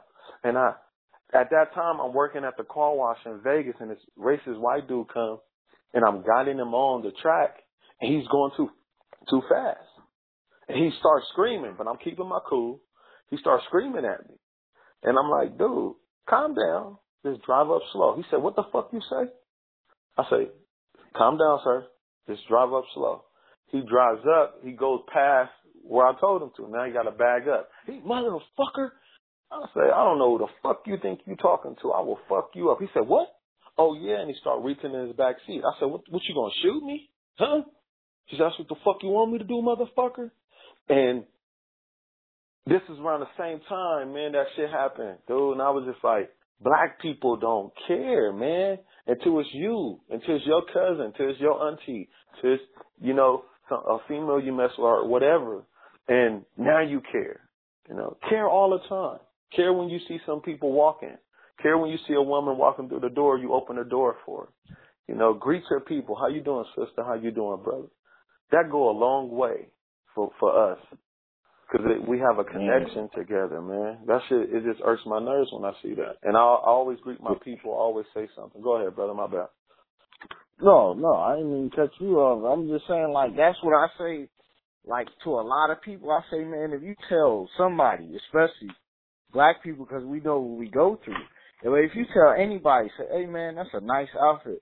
Excuse me, miss, you look nice today. I don't mm-hmm. mean nothing by it. I'm just saying, you know, you look nice. Say that person was ready to blow their brains out tonight. True. You might have gave them that hope. But if you see somebody and they walking down the street, they bump into you and ask them, man, watch where the fuck you going. What you stupid? Yeah, yeah. You know what? You right. You right. I am stupid. So that dude might go blow his brains out. So it's like you might got the power to save exactly. a life by saying a simple, you know, I, I see some, I see a lot of women at work, no disrespect, they have a haircut and it don't look that great. But you know what I do anyway? I tell them, hey, it looks nice. Your hair, yeah, it looks nice. You know why I tell them that? Because they probably insecure. They probably uh-huh. like, this shit looks terrible. I don't like it. Because a lot of women are indecisive. Because uh-huh. they are. And they're like, you know, so they're like, ah, oh, this shit is terrible, blah, blah, blah. I hate it. So I tell them, and I can tell they on the fence about it. So I tell them, I say, you know what, you look nice. When I know that they kind of like, it's alive, but it helps them because they might see, you don't know why they cut their hair off. You know what I'm saying? Yeah, they get cut true. their hair like, I feel ugly, I hate myself. And I'm mm-hmm. like, look, even if it does look bad to me, if it'll make you feel better for me to tell you that, I'll tell you that because I don't know what you're going through in life. I don't know. And that's why, you know, when you see that little boy crying, losing his dad, and uh, you know, stuff like that, it hits a certain chord with people. It's things that all of us are going through that we gonna be sensitive towards certain subjects, you know, certain things and shit like that. Like for me, I was born, you know, my mom was like 17, my dad was like 18. They were real young, and it's like, you know, they didn't know how to nurture, and they had to work, they had to work, they had to work. Mm-hmm. You know, it's like and they didn't have that nurturing. So I grew up like I needed, I wanted some nurturing. I wanted to feel love, but it's like they probably didn't have that. So they tried their best and they provided and things like yeah. that. But far as like nurturing and like, hey, you did a good job, you know, hey, you know, I love you, blah blah blah. Yeah. I didn't really get that. So for me, I chased that with girls, and I'm like, yo, like I'm gonna mess with this girl, that girl, and I just yeah. jump at somebody who think they love me yeah. but they really don't. It's just we doing our sex thing, we doing whatever, or she just telling, you know, I I love you to any dude. But until I met my wife, and then I really knew what love was. But for me, I was jumping at anything and trying to make them love, like and show the nurturing that I never got as a kid. Because it's like when you're a parent and you're trying to provide and stuff like that, and, you know, you have, you know, my stepdad was in and out of jail. My dad ain't really have it like that at the time. They trying to just get by where they couldn't tell you like, hey, you know, did you have a good day? Let's talk about this. or So they worry about these bills. They trying to provide. You know, my, my mom had five kids in one house when uh my stepdad got locked up. She had to fucking work two, three nursing jobs. Just to make sure the bills was paid. So it was like she don't have time to do that. So for me, I didn't grow up bad at all. I had decent lives, but it was like the nurturing part I was missing. And with my wife, shit, eh, that's what I'm saying. Like we talked about before we got on this call, it was like a lot of dudes can search for a lot of chicks to stick their dick in. Like they really, that's what yep. they want. They want to just have a good time, whatever, whatever. But there's nothing like, yo, emotionally, I'm fucked up today. Can you, you know, just come by watch a movie with me? You ain't even got to be on none of that, none of that shit. I don't want sex from you. I don't want nothing. I just want to like talk to you, have a conversation. But if all y'all do is have sex, she don't really want to talk to you, bro. She like, nah, like I don't really got time for you. Know what we do? All that little nurturing shit you gotta do.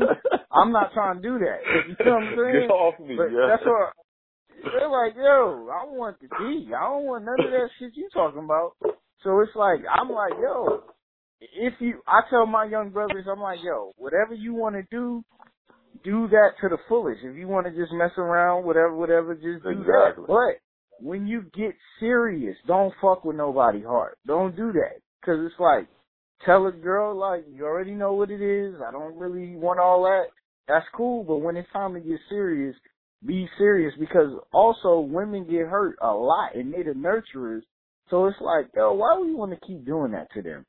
You know, but if you told her and she's cool with it, then okay. But there's nothing like when you find the queen. There's nothing like that shit True. is different. Look, That's a different. I'm glad, I'm, I'm glad you said that because, and that's the whole thing. So when, once I start understanding, I became conscious and I, I start holding myself accountable for how I treated women. You feel me? And, and the stuff I would glorify and post, and I, I changed that. I will post all positive things about black women. Everything, you know, how they look, what they talk about, whatever, everything positive of black women, you know, to make sure they can see that, that image. And that's the, we don't show that image. We'll post some women twerking, you know, or fighting. Yep. Before we even Exactly. post, but you love your mama though, your sister. You'll call her a bitch and a hoe, but you love your mama. That, hold on. She's a mama too, you know. Or I'll be talking Yeah. to pimp. I'll be trying to get the pimp brothers like, hey, so if somebody did that to your daughter or your sister, how would you feel? I'll kill him. Well, you're doing this. You're doing the same exact shit to somebody's daughter or sister or, you know, niece. You know, like, come on, bro. We got to wake up. And you don't, you don't understand you royalty. You know, your seed can't go in everything. You can't be just exchanging energies like that. And you taking other people's bad energy on. You know, you don't know what the hell this person been through in their life. You know, and now you bringing that into your body and your mind. You know, your temple. Until we un- we got to understand that that we are royalty, man. We we actually we survived so much stuff, brother. Like it, it's not too many people that I'm talking about African Americans that can can survive this stuff that we've been through, and we still here. We still fighting. We still want to be something. You know, uh, even though we got the negativity and everything, it's a lot of us that really want to be something, to do something. Yeah. You know, that's that Yeah. that that gene, that that royalty gene that's in us to to be powerful people. We're not just weak people. We don't get want to get told what to do all the time and do this, do that. We want to create. We want to be creators, man. And that's when I, I try to instill in people like you are. If if you think you got an imagination, you are a creator. Cause that's the first. That's the first part of creation is a thought. It's, once you think it, you just got to start working. You know, never give Yep. up.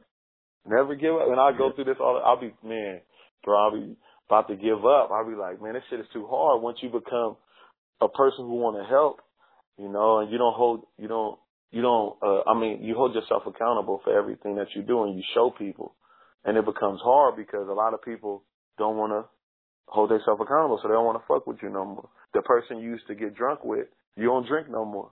So that's the only thing you had in common with this dude or this female. Y'all get, just got drunk together. Like you said with the sex.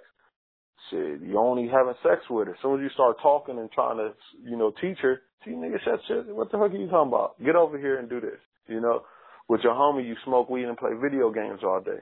Now you like, hey, let's let's put on this documentary. And damn, nigga, we just playing the game and smoking. You know, we going to the club now. You, hey man, I'm trying to buy some black stuff and and invest in black businesses. Uh, what the fuck are you talking about, nigga? Let's go to the strip club and throw these you know this these hundreds and hundreds of dollars that we throwing at females, black females at that. And um, I think we just gotta wake up from that. Not all of us, not all of us, because it ain't it ain't gonna be all of us, but it's uh, No.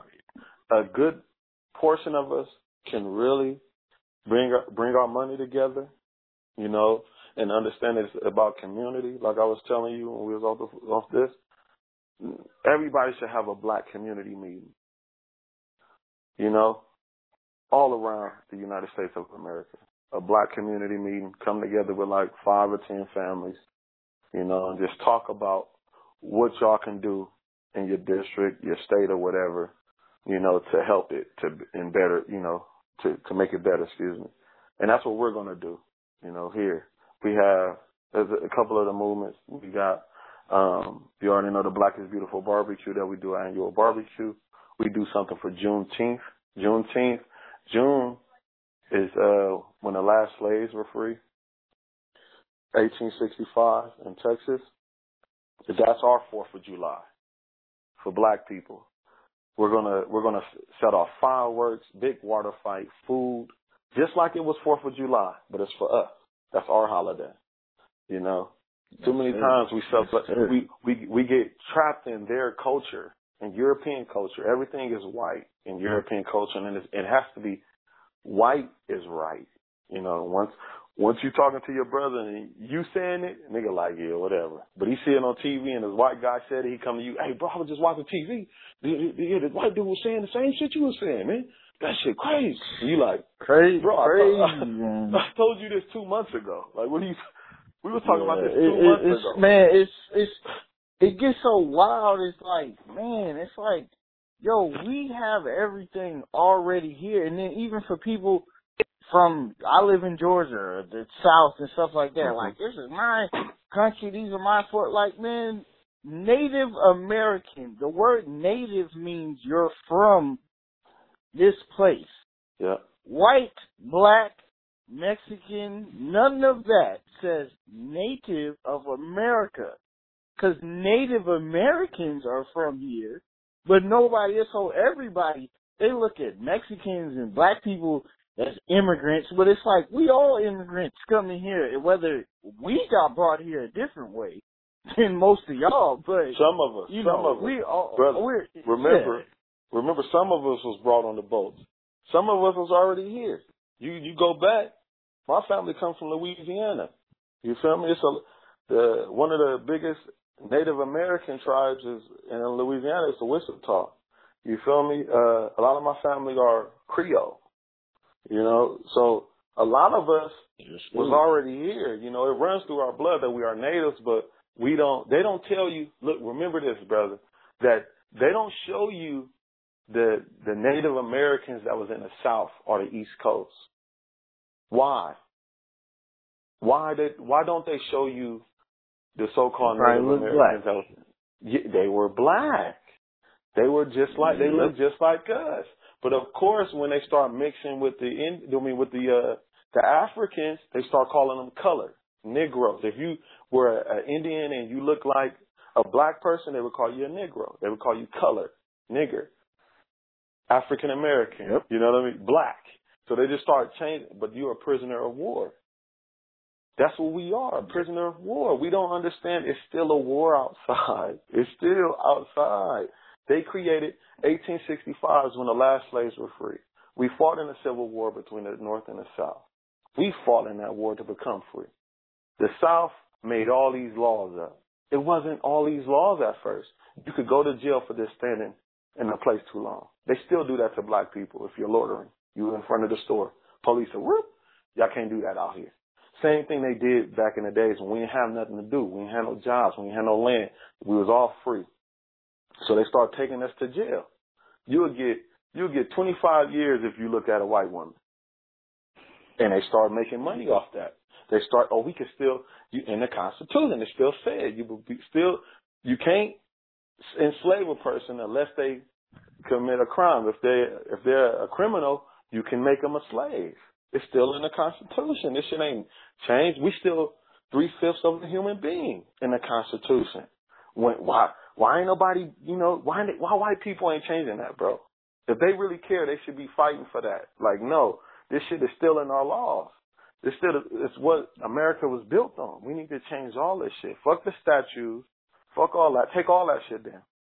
You know, because if you talk about Thomas Jefferson, George Washington, Abraham Lincoln, all these people were slave owners. The mm-hmm. forefathers Exactly. of America, they were all slave owners. They they get no respect from black people, but we do respect them. We celebrate President's Day was today. We celebrate the Today. presidents. You know what I'm saying? And most when kids get off of school and they can't tell you nothing about nothing. All of that. It, it's it's crazy, man. Like the White House built by slaves. Most of this country was built on a slave. Like So shouldn't I we think own some of Angela shit? Yeah, crazy, man. Shouldn't, shouldn't some of this should be ours? It's our birthright. That's our birthright.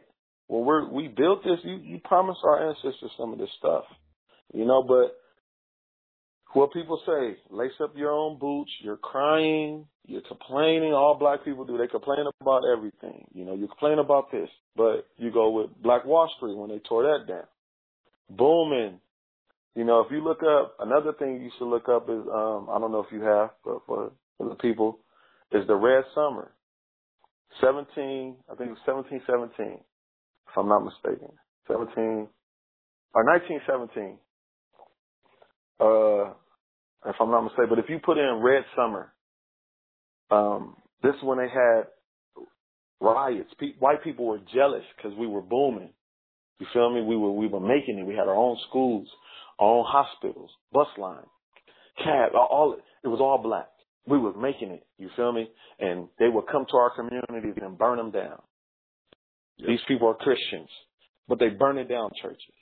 You know, they blowing up churches.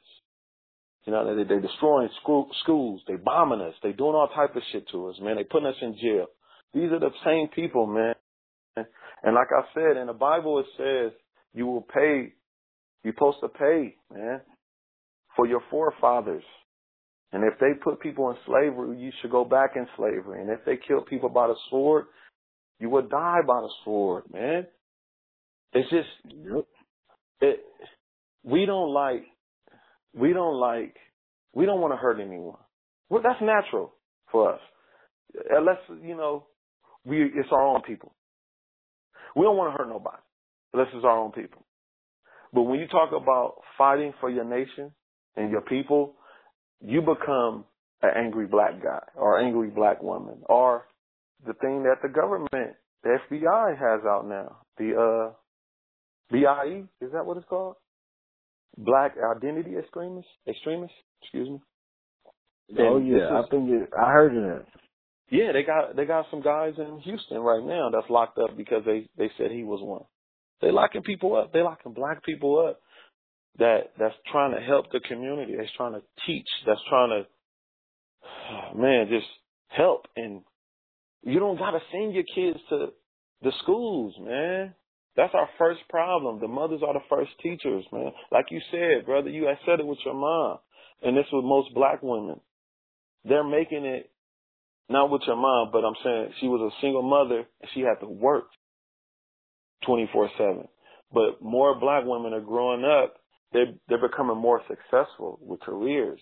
You know, a lot of them don't have time to to to have a child, to to find love. You know, you you'll you'll see women looking good, fly, nice car, everything. She doesn't have a man. You know what I'm saying? They be like, "Well, you look good. How you ain't got no man?" I don't know. You know, I, I guess they get scared when they get around me or something. And you like, what? But this is the system, yeah. though. You know, this is a system that more women are making it. You know, they're becoming successful, and more men are going to jail. More men are not making it. More men are giving up. You know, so it has to be a balance there. The mother is the teacher. She is the first teacher, but she doesn't have time to. And the man is the first leader. But we're not leading. We're giving up. We're, we're becoming weaker. You know, we got to fight for that. That manhood, that black manhood, and, and talk to the people. And talk to the people and reach them. We got, oh, sorry, brother, but we got Juneteenth, June 17th, 18th, and 19th. We will be doing something. We got Black August, um, Marcus Garvey birthday, what we having the um, Marcus Garvey birthday, uh, the Haitian Revolution, the um, Turner's Revolution. So August is a big thing, and in California they got Black August. So August is a big thing for Black people. So that around that time, you a revolutionary spirit comes through. We having the um, the Black Family Community Meeting. We do Royalty Weekend in November. Uh, and then that's it. That's it for right now. And, but we want to have our own holidays, man. Our own culture. We represent the red, black, and green flag. Red is for the people, the, the ancestors that died. Black is for the for the nation, and green is for the natural resources of the planet Earth. And that's our flag, man. Red, black, and green. Doesn't you don't have to represent that American flag. It's still just like the uh, Confederate flag. The American flag is the same as the Confederate flag. It's just the North and the South.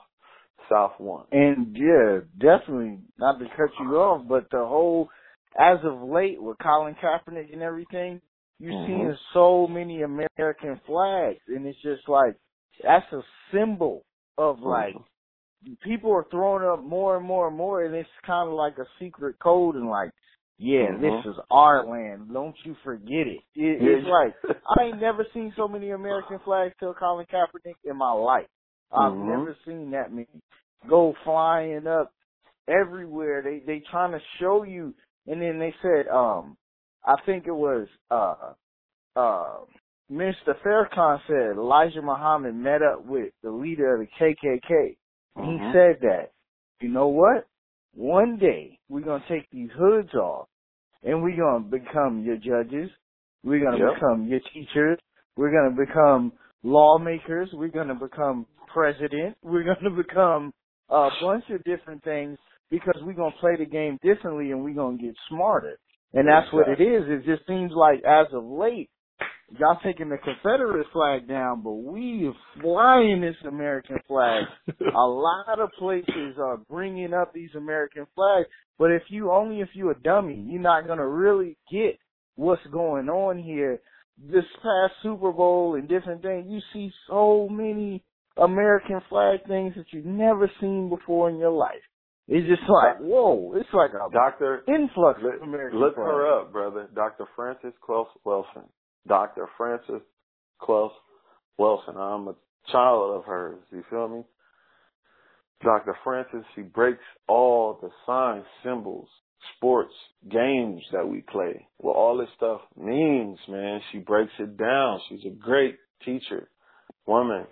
You know, this this problem with in uh, defeminizing the black man, you know, making us more soft. You know, like a lot of black Mhm. men are becoming real soft. You know, real Mhm. sugary. You know, Yeah. that's another thing that's that's stopping us f- from competing. Because when you when I when people say race, I don't look at it as you know how people look at it as a, a people. I look at it as a competition that we in a race. Uh, Every group is, every nation I would say is. You know, we're in a race to to win, but we're not. We're helping them win. We giving them water. You know how in the marathon there be people right there with the water. Oh yeah. Oh they yeah. come They running. That's us. That's us. Like, oh, you thirsty, huh? Go ahead. You gonna win, master. You gonna win. You gonna win. Little Chinese lady come that do the nails. Yeah. I don't know how they how they how the hood is bad, but you got nail shops and hair uh beauty supplies owned by you know the the Asians, and they booming. We, huh, huh, here you some water. You know, I'm gonna buy hair from you. I ain't gonna get my own. You know what I mean? Like this is what we do. Yeah, it, it it's it's it's man, it's crazy. It's like you gotta pay attention to the signs, man, or you will get engulfed in it. And then it's like people get it mixed up and feel like we're being racist. Like, no, this is facts of what's going on in communities. But then the minute you say something to speak up, you're racist or you're like a black supremacist. You're not just a white. You're like a going against all all kinds of white that. people. White people are in that. danger now. I've seen a uh, a podcast. This dude was like, man, all of a sudden, like all these black roles, it's just a big deal. In Atlanta, they filmed Black Panther, and the dude was like, oh, you know, my wife gets casting calls all the time, but she didn't get none for Black Panther. I mean, well, damn, can we have something? You see what I'm saying? Like, I mean, Hell no. shit, can we Hell have no. one thing? But Nope. I mean, that that's it, man. And hey, then for the woman, go ahead, Oh, go you got.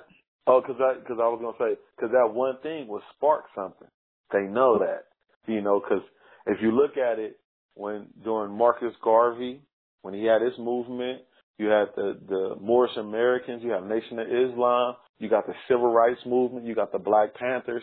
They know it only takes one spark, and it's gonna it's gonna change us. Like with this Black Panther movie, a lot of black people are coming into their own culture. We're dressing up.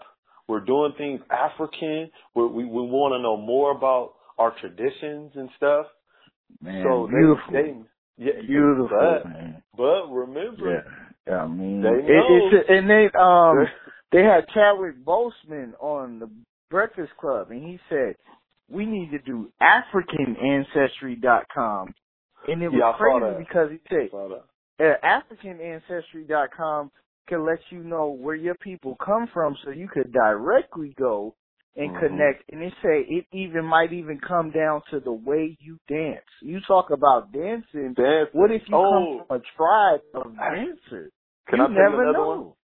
It's a, another Yes, sir. documentary that's about to come out. It's, it's called Bigger Than Africa, and it goes through South America, you know, and Central America, and they they talk about these islands, you know, because you know them first places colonies of slavery, the islands. We are the last slaves, you know. If you didn't know that, the the African American was the, the last slaves. They went to Central America through the islands. They went to South America. Then they went to Mexico. That's why we got a lot of black people in Mexico that they never tell us about. And then us. That's why they that's why they treated us so bad because they went through this with all them, with the revolutionary spirit, with these people fighting back and doing stuff. So when they they came here to America, they was like, we're not gonna let them know anything about their culture. You're not gonna speak your native tongue. You're not gonna dance, drums. We're gonna try to keep all that shit away from you guys. You know, they made it harder, but we still have it. Um, the brother, the the you were saying the actor, but the um the uh the guy who uh uh shot the movie, The director? um, the director, Uh, the director, Ryan he was on. Shout out he to was him, on a- man. Yeah, he was on the radio. He was on the Hot 97, and he was explaining how he went to Africa, and they was doing their little uh celebration, and it was like a cookout, like like how we do it. He's like, man, they just the same. I'm telling you, it's it's the same way we do shit. But what I was saying in that documentary, they show dances that they do. You know, and Mhm. uh, my queen was like, "Y'all be doing that." I was like, what? And she was like, "Y'all be doing that same dance." I'm telling you, y'all y'all Yeah. be doing the same Eh, thing. Everything comes from something before us, and I'm glad you Mhm. brought that up. Tell us about your queen. We need to hear, like, what does she give you that gives you the power and the strength to keep going, and what has she done for you in your life that we don't hear from men that a real man could say, like, what his woman gives to him to keep him going. So she knows she can hear this, and the world can hear this, and know, like, what she gives to you. What does she give for you and your son and your family? The the black woman, the black woman is God. So my woman gave to me strength, power. You know, uh, she been through a whole lot. She been through when I wasn't conscious. You know, and, and when I was in, I was playing around in the streets and trying to be a player. She she been through that stuff, and she stuck by me. You know, so I owe her my life for that. And once I understood how what they did to the woman, you know, and and, and their struggle, you know, her her struggle of being not knowing if I'm gonna be there, not knowing if I'm gonna, you know, actually be faithful. And, and I see that they always had this. They always had to be strong and sometimes they just have to toughen up, you know, because they would sell the man. They would sell their son. They would kill him in front of them. You know, so I'm, I, Mhm. she she helps me to be more uh, sincere, you know, to to think more, to try to come up with something to make sure we're okay. She really does though. And at first it was hard. at first because she she was you know, she grew up as a Christian and when I told her I ain't with that anymore, you know, I, I believe in the black family. The black family is God to me, you know and and she is a woman, and I, I asked her the same thing. Well, what about why doesn't why doesn't the religions have a woman? And she said, I always thought that, you know, and I was just like, yeah, and she kind of motivate motivated me to learn more to help her. You know what I mean? Like she would come with questions, trying to go against what I was thinking or seeing, and it would motivate me to learn more. You know, she always she always motivates me, definitely. And I would say that to any woman. Always motiv- motivate your man to to to go out there and get it and to do research. Never tell him he can't do anything. You know, she always tell me I could do some shit. She be, when I say I don't know if I could do it, she'd be like, "What? No, don't say that. You can't. Like you didn't even try to research the shit yet, or you didn't even try to do it yet." So she always motivates me, and that's that's what the black woman is. She's she's your biggest cheerleader. You know, she really is. Yeah, and then your mom. What what does your mom mean to you, and what has she Oh. always been in your life, man? I know I Oh. know it's hard to get through this because I'm from hearing this already. I'm like, man, his mom really been his everything, man. For real. Yeah, my So mom, she really is. If She you is could just guide. fight through it, fight through it. Just to just to speak on Yeah, it briefly. you got. I mean, I got mom, you. I already know.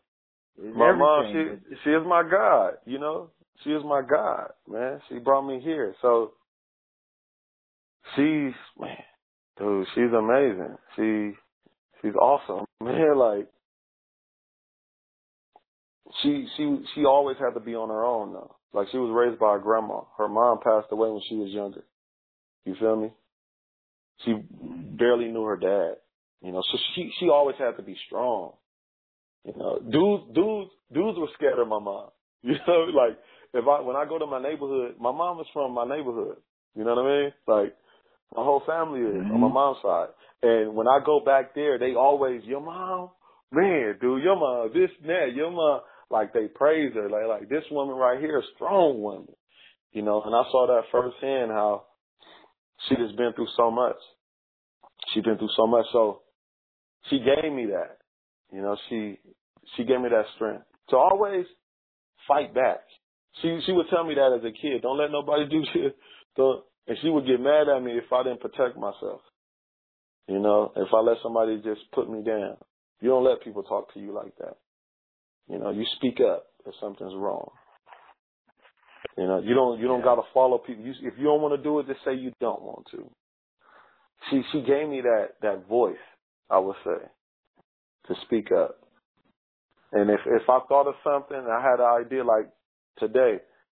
The reason why I feel this way and the reason why I'm with my queen is because of my mom. She said, "Don't leave that girl. She's a strong woman.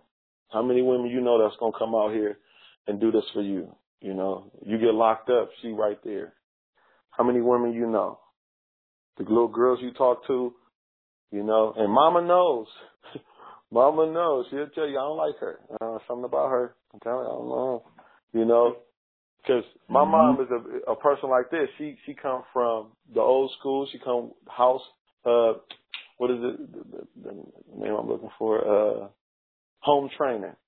You know, you, when you walk in somebody's house, you speak. You don't speak to my mom when you walk in. If you walked in with me, she'll say, "Uh, I ain't sleep with you last night. Uh, excuse me." You know, she went, "How you Yeah. doing, man?" You know, I mean? you know, she wants Yes, you sir. to speak. That you got to give that. If you don't give that, you rub her the wrong way. You know, you don't come in with that good energy. She can sense it, and that's what I learned from my mom. You know, to sense that bad energy and to keep fighting, and the things you want, you go get. You know, and treat people fair and honest. My mom took care of all my friends. If you ask any of my friends, any of the people that you know, they would call my Mama Lisa, and she did so much for everyone. We always had kids staying with us. We will always take people in. We still do it today, you know. And that's the way. That's why I am the way I am. I always want people to win. My people. I want my people to win, man. For real. We deserve to. We deserve it. Definitely. It, man, it's just like from your earlier stories, man, it just seemed like, man, your mom been through a lot, but her goal always was to provide for you and the family and just Mhm. everything she did, all the pain she endured, the heartaches, the Mary J. Blige songs that spoke to her soul and my mom soul, you know, Yeah. like that was like a, a African dialect that my life soundtrack was really important to the black household, especially Mhm. with women in it. You know, like my dad was around and I'm very fortunate for that, even though they were separated. But my stepdad was in and out of jail and then like when he was going to jail it'd be like, God, I'm in here with five kids, Yeah. three of her own and then his two and I'm going through it and she just throwing Mary J. Blige and man, just make it. But your mom, man, it just really seemed like she's always in your corner and everything like that. Cause I remember vividly too, it's like literally everything in this life is meant for a reason. Because I remember one time somebody was gonna fight you at the church, and I remember your mom was right there. Like, where the fuck he at? I mean, what's up? Oh, like, like, we had a dude, here. dude. I'm here. We Like, had a period. fight. My mom was fighting with us one time. This dude called us a nigger. He said, "Go back to where you come from." We say, "What, dude? like what?" And my mom Yeah. was fighting I- with us, dude. Like that shit was crazy, man. I just mom- remember, like, I was like, that shit is crazy that this dude mom is just standing here to make sure no shit go down, to make sure it's a fair fight. yeah. Y'all had like a jeep or something like that, I think. She she wore a truck.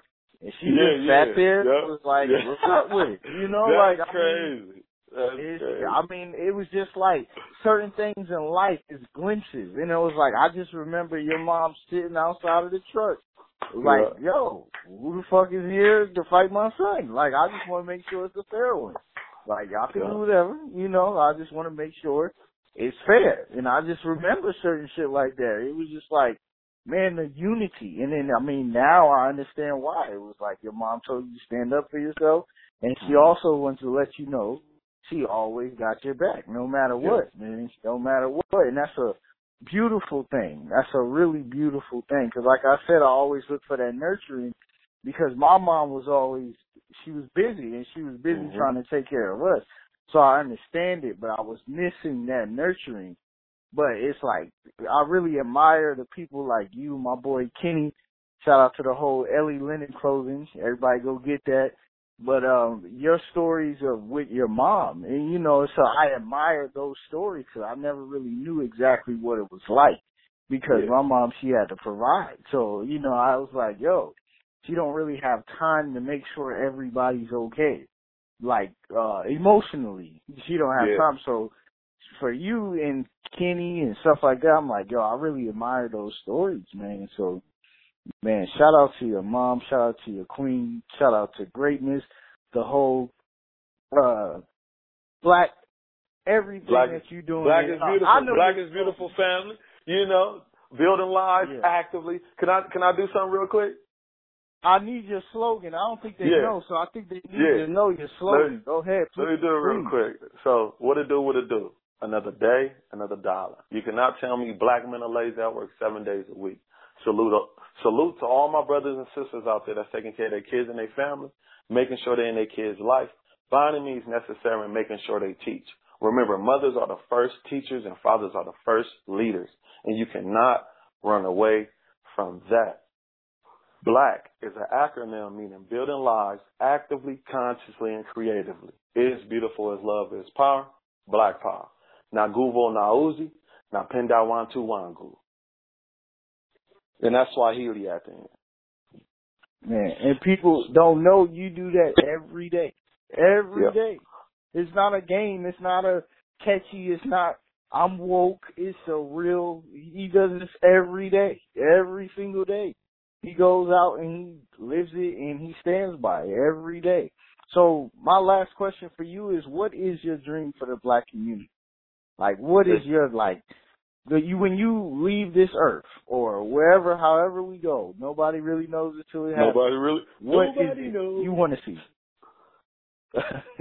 uh, I would want to see, to be honest, the black family teaching their children, like how they do it in Africa, how they do it in in Cuba, and in, these places where we outnumber certain groups, you know, um, and we do we can do that in in different states, in different cities too. You know, we outnumber certain groups, but we don't teach our own history. So if we celebrate our own history, our own people that fought for us, I would love to see that because it it when you have culture, you know what you're going to eat, what you're going to dress like, you know what you're going to buy, so we can keep that money in our community. That's the biggest thing, culture. You know, language comes with culture. All that stuff comes with culture. And uh that'll be the the most important thing because we celebrate everybody else's culture, and we you know all the holidays, well how we talk, how we dress, well, we got hip hop, but hip hop is getting whitened out now, so we don't control it anymore. But culture, teach your children. You are the first teacher. If black people just understand that when you're talking, what you're watching, what you're doing, you are the first teacher. Don't say with Mrs. Whoever, Mr. Da da da. You are the first teacher. I just want to see that. That'd be amazing. That would help us so much if black parents understood they are the first teachers, or any person that's older understood that you are the first teacher. So what you show, that's what the kids are going to do. What you teach. Yes, sir. Man, I really appreciate it. I've been, man, I've been trying to get this for a minute because I mean, I just was watching. I got you on Instagram. I was like, oh, I know Rod, and what I know Rod for is Rod got hands, and I know Rod ain't no funk, man. I always knew that you were a leader, and it was just like it's good to see that you using your leading skills in a different, in a positive way. And when people really stop fear, because fear controls everything. Religion controls by fear. A lot mm-hmm. of things are ruled by fear. So when mm. people get over the fear and start getting into the understanding of what why certain things are, they're really open their eyes. So when people don't look like, oh, it's guns around, oh, he might get this person riled up, oh, it's this, oh, it's that, they'll know. I don't like that. fear nothing, man. Don't fear nothing. Nina Simone had the biggest thing ever. She said the way, the best way to really be free, to truly be free in life, is to live life with no fear. It could be burning all around you, but if you're not scared, that means you're free. That spirit is free. Nina Simone, blood on the leaves. Strange fruit hanging from the seed. They say, man, strange fruit. Do you know what strange fruit is, brother? That's me and you uh-huh. yes, hanging sir. from the trees. And who yes, is that? A woman. People need to understand these women. We gotta stop treating them like shit. They're powerful. You know, it really burns me up, man. Like, it really tears me up. If I get in an argument with my wife, man, afterwards, I'm like, what the fuck? Like, what did I just do? Because it's like, I don't want to be doing this shit. But it's like, you know, you get wrapped up in the world and all that shit. But it's like a woman really, really is just, man, they're Mother Earth. They're everything. Tell they the really truth. bring all of this Tell full the truth. surface, man. It's like, she wasn't scared. She made songs Mississippi. Goddamn. Like, what's going on in here, man? Like, people need to watch her documentary on Netflix. True. You got damn Netflix. Use that shit love for good cause. Man. I'm telling because Nina Simone's Strange Fruit Hanging, they like it because Kanye used the sample for some other shit and it's a good beat, but her song Strange Fruit. Yeah, that was old. like, that was the old Kanye. That was old Kanye. No. Yeah, that was the old Kanye. We we trying to get my brother back, man. Kanye, man. I'm gonna go on my little Kanye West rant real quick. Kanye gets so much. I'm gonna keep talking this shit until he come back right because it's Yeah, like did you remember when when he, was made like, he oh, sorry yeah. that. When he was no, on uh, 106 & Park, and he was like, Bush don't like black people. I was like, yeah. Yeah, yo, him, when he makes him. when he when he makes fucking when it all falls down, if you just listen Uh-huh. to that song, Uh-huh. like I mean, a crackhead by uh crack, Jordan deal by crack, and a white man get paid off of all of that. I'm like, Yeah. God damn.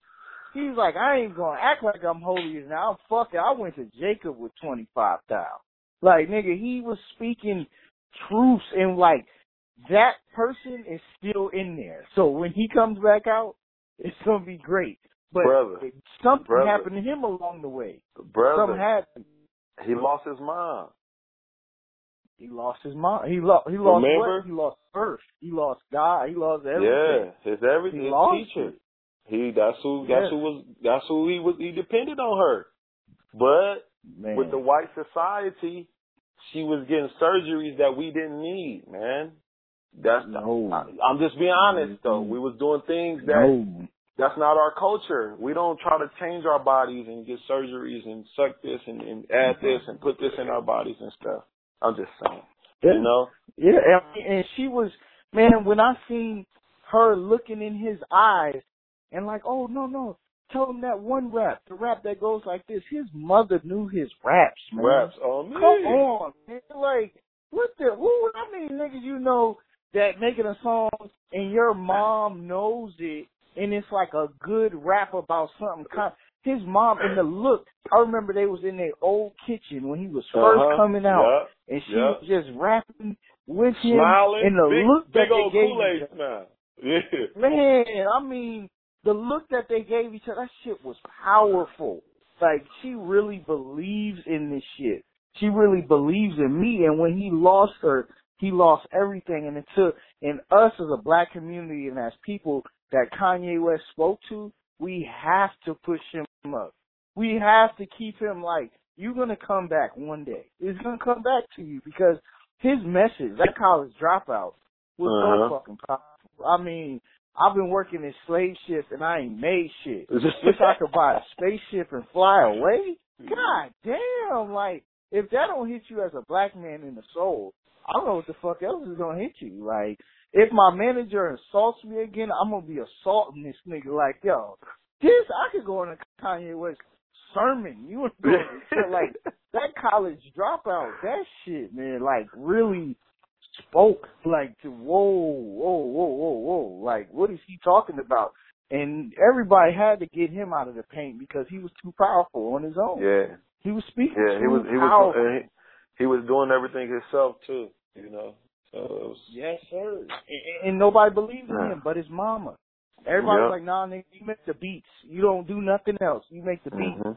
But he's like, I rap, I rap, I rap. And nobody believed him. But you know who believed him? His mom. And when she died, he lost his mind. He really did. Yep. Yep. Really.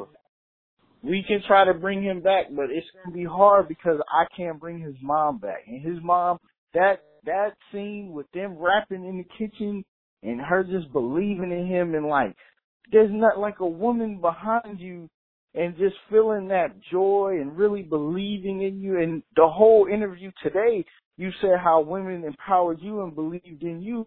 It's Mhm. just like, come on, man, come The on, revolution- man, wake up. the revolution starts with the woman first. Because she is the first teacher. So if she wants us to be warriors and Mm. fight back, she's if she wants that, we're going to be that. You know what I'm saying? She want a baller, we're going to try to get all the money we can. You know, she wants you to be smart. You're going to you're going to act smart like a mud. You know, whatever she wants, she Yes. is the first teacher, man. And w- once we understand that, once we understand that, dude, empower your woman. For the men out there, tell her every day she is the first teacher, man. She is the first teacher. You are the first teacher. You know, you are the Sure. first teacher to make make sure she knows that. You know, because people look up to her. You see all these women Yes, want to be her. All these women want to be her. You see them. You see them. But Yeah, I mean, you you gotta let them know that they beautiful. Cause some days they might not be feeling beautiful, so you gotta let them know you be, you're the most beautiful woman in the world. I mean, the world. I tell my woman, I say, "Uh, you know what? You're a queen and you don't even know it. You don't even know you was here before. You was on the pedestal before. You don't Mhm. even know you was here. You was overseeing all this shit, and I'm with you because I know that with you I could find me. I could find my peace. I could find my king, my throne to sit right next to you because I see it. When you look Yeah. in somebody's eyes, you can tell their whole life story. You could tell, man. And I knew for a long time, I said, man, this dude is a leader. Cause you was already leading. It was a negative way, like in Yeah. uh high school, if you wanted it to be that way. But I at the wish same time, like early, you said. Damn. yeah, but but at the same time, you can't knock that because you help brothers out. You said with deodorant or food or whatever it is, you help them out. So I'm never going to criminalize anybody. Yeah, at times we could have did better, but at the same time, it was some good in that when you brought them in. Maybe some people ain't never see a relationship between the son and the mom good like you and your mom. Yeah, I mean, in the midst of all that, it was some good in that. So we never, on here, on my platform, I'm never down in no gangster shit, no gang banging, no whatever. Yeah, we could have did better, but guess what? All that shit is by design to lead us to today. So none of that shit, you don't take none of it back. Cause it's like, look, if it got me here, then I'm good with it. Straight up. Like, that's it, man. And I just thank you, man, for coming on, for sharing your story. Thank you, just continue brother. what you're doing. Man, you're gonna get a podcast. I, want to tell the Let's go. people. I want to tell the people. This man right here is amazing. He hollered at me. He he gave me the call. You know, he saw something in me, and he given me his platform to talk and tell my story. And I really uh, appreciate that because we need that with black men, with the brotherhood. That a brother can see another man doing good and reach out, you know, and help him and assist him to to be better. And I want to say thank you, brother. Oh yeah, man, that's all it is, and that's what it is. If we see more of that, it'll become the norm. They say when you practice something, you practicing that jab or that hook or that uppercut. When you do it so much and so like at the right precise time, you could do this shit in the dark and you're gonna hit your target because you practice it so much. So if we start this practice of, hey brother, you doing a good job. Hey brother, you look nice today. Hey brother, I like your platform. How can I help? And we gotta support all that discount shit and all that shit. Like, no, you ain't gonna get no discount for no white man and nobody else. You better pay full price. Tell full the truth. price for what they Tell selling. the truth, dude. We were That's just it, talking man. about Come that. on, Tell man. the truth. Di- discount is discounted from his family, taking Man. food out their mouth. That's why I big up my brother with the Ellie Lenny Kenny. It's like, yo, when I we, I said, yo, I'm going to Paris. You know what the fuck I want to do? I want to wear your shit in Paris because I want Uh. them to know your shit is worldwide, my nigga. Your shit is worldwide because we empowering these other brothers. Like, yo, I want to take pictures next to fucking Egyptian goddesses, the shit they stole. I want to take pictures with your shit on it. So, cause we gonna bring it back. Because your shit, this is where it comes from. I said, yo, we're gonna do it and, and we help each other. And that's all we gotta continue to do. So um, my dream, my hope is that for all communities, but specifically for mine because it's near and dear to my heart, the black Yep. community is that we start this trend. We we start this practice rather. That jump shot, those 16 bars. We like hip hop. We love sports. We start this practice that it becomes easy. We can do this in the dark. We can congratulate in the dark. We can uplift in the dark. We can support in the dark. Like we doing this so it's normal. It's not, oh, he trying to get over on me. Nah, he trying to do it. No, man, it's like, yo, we gonna do this shit for real and we gonna do it right because we not happy in these jobs that we at today. Anybody with the sound of my voice, if you happy with that shit you going into every day and trying I'm to act not. like, oh, it's fine, no the fuck you not. I don't want Don't lie to yourself. God damn it. Don't lie to yourself. You want your own. You want to be able to be you unapologetically you. Yeah. So man, let's just uplift. We can do it. It's gonna be hard as a bitch, but it's gonna be worth it. It's gonna be hard than a motherfucker, but the end result is what we trying to go through, and, and that's why we stay in this mentality of I just want my little two week paycheck because it's like it's too hard to try somewhere else. But no, we can do it, man. And we're gonna do it one step at a time, one person Yes, at a time, each teacher at a time, man, and just that's it, man. Dave, man, like I said, anybody listening to this, please write a review because I guess it's not a comment. Write a review on uh Apple Podcasts under Do This it. Is Recorded. Follow me on This Is Recorded. Uh, SoundCloud, Yes, This Is Recorded. And follow my brother. Give them all your handles if they want to see what you on. How Uh, can they, if they reach if you? they type in Rod G Star Tyler, the G and the stars together, you spell spell it out. Excuse me. Rod Gstar Tyler. I'm on Facebook, Instagram. Uh, you can find me on there. Um, I, and I just want to say another thing. When you said uh, with other communities, but you definitely want to help yours. Fred Hampton with the Black Panthers from Chicago, 21, 22 years old. He got murdered by police and the government. But people always speak about Chicago, young men who was helping, bringing the gangs together.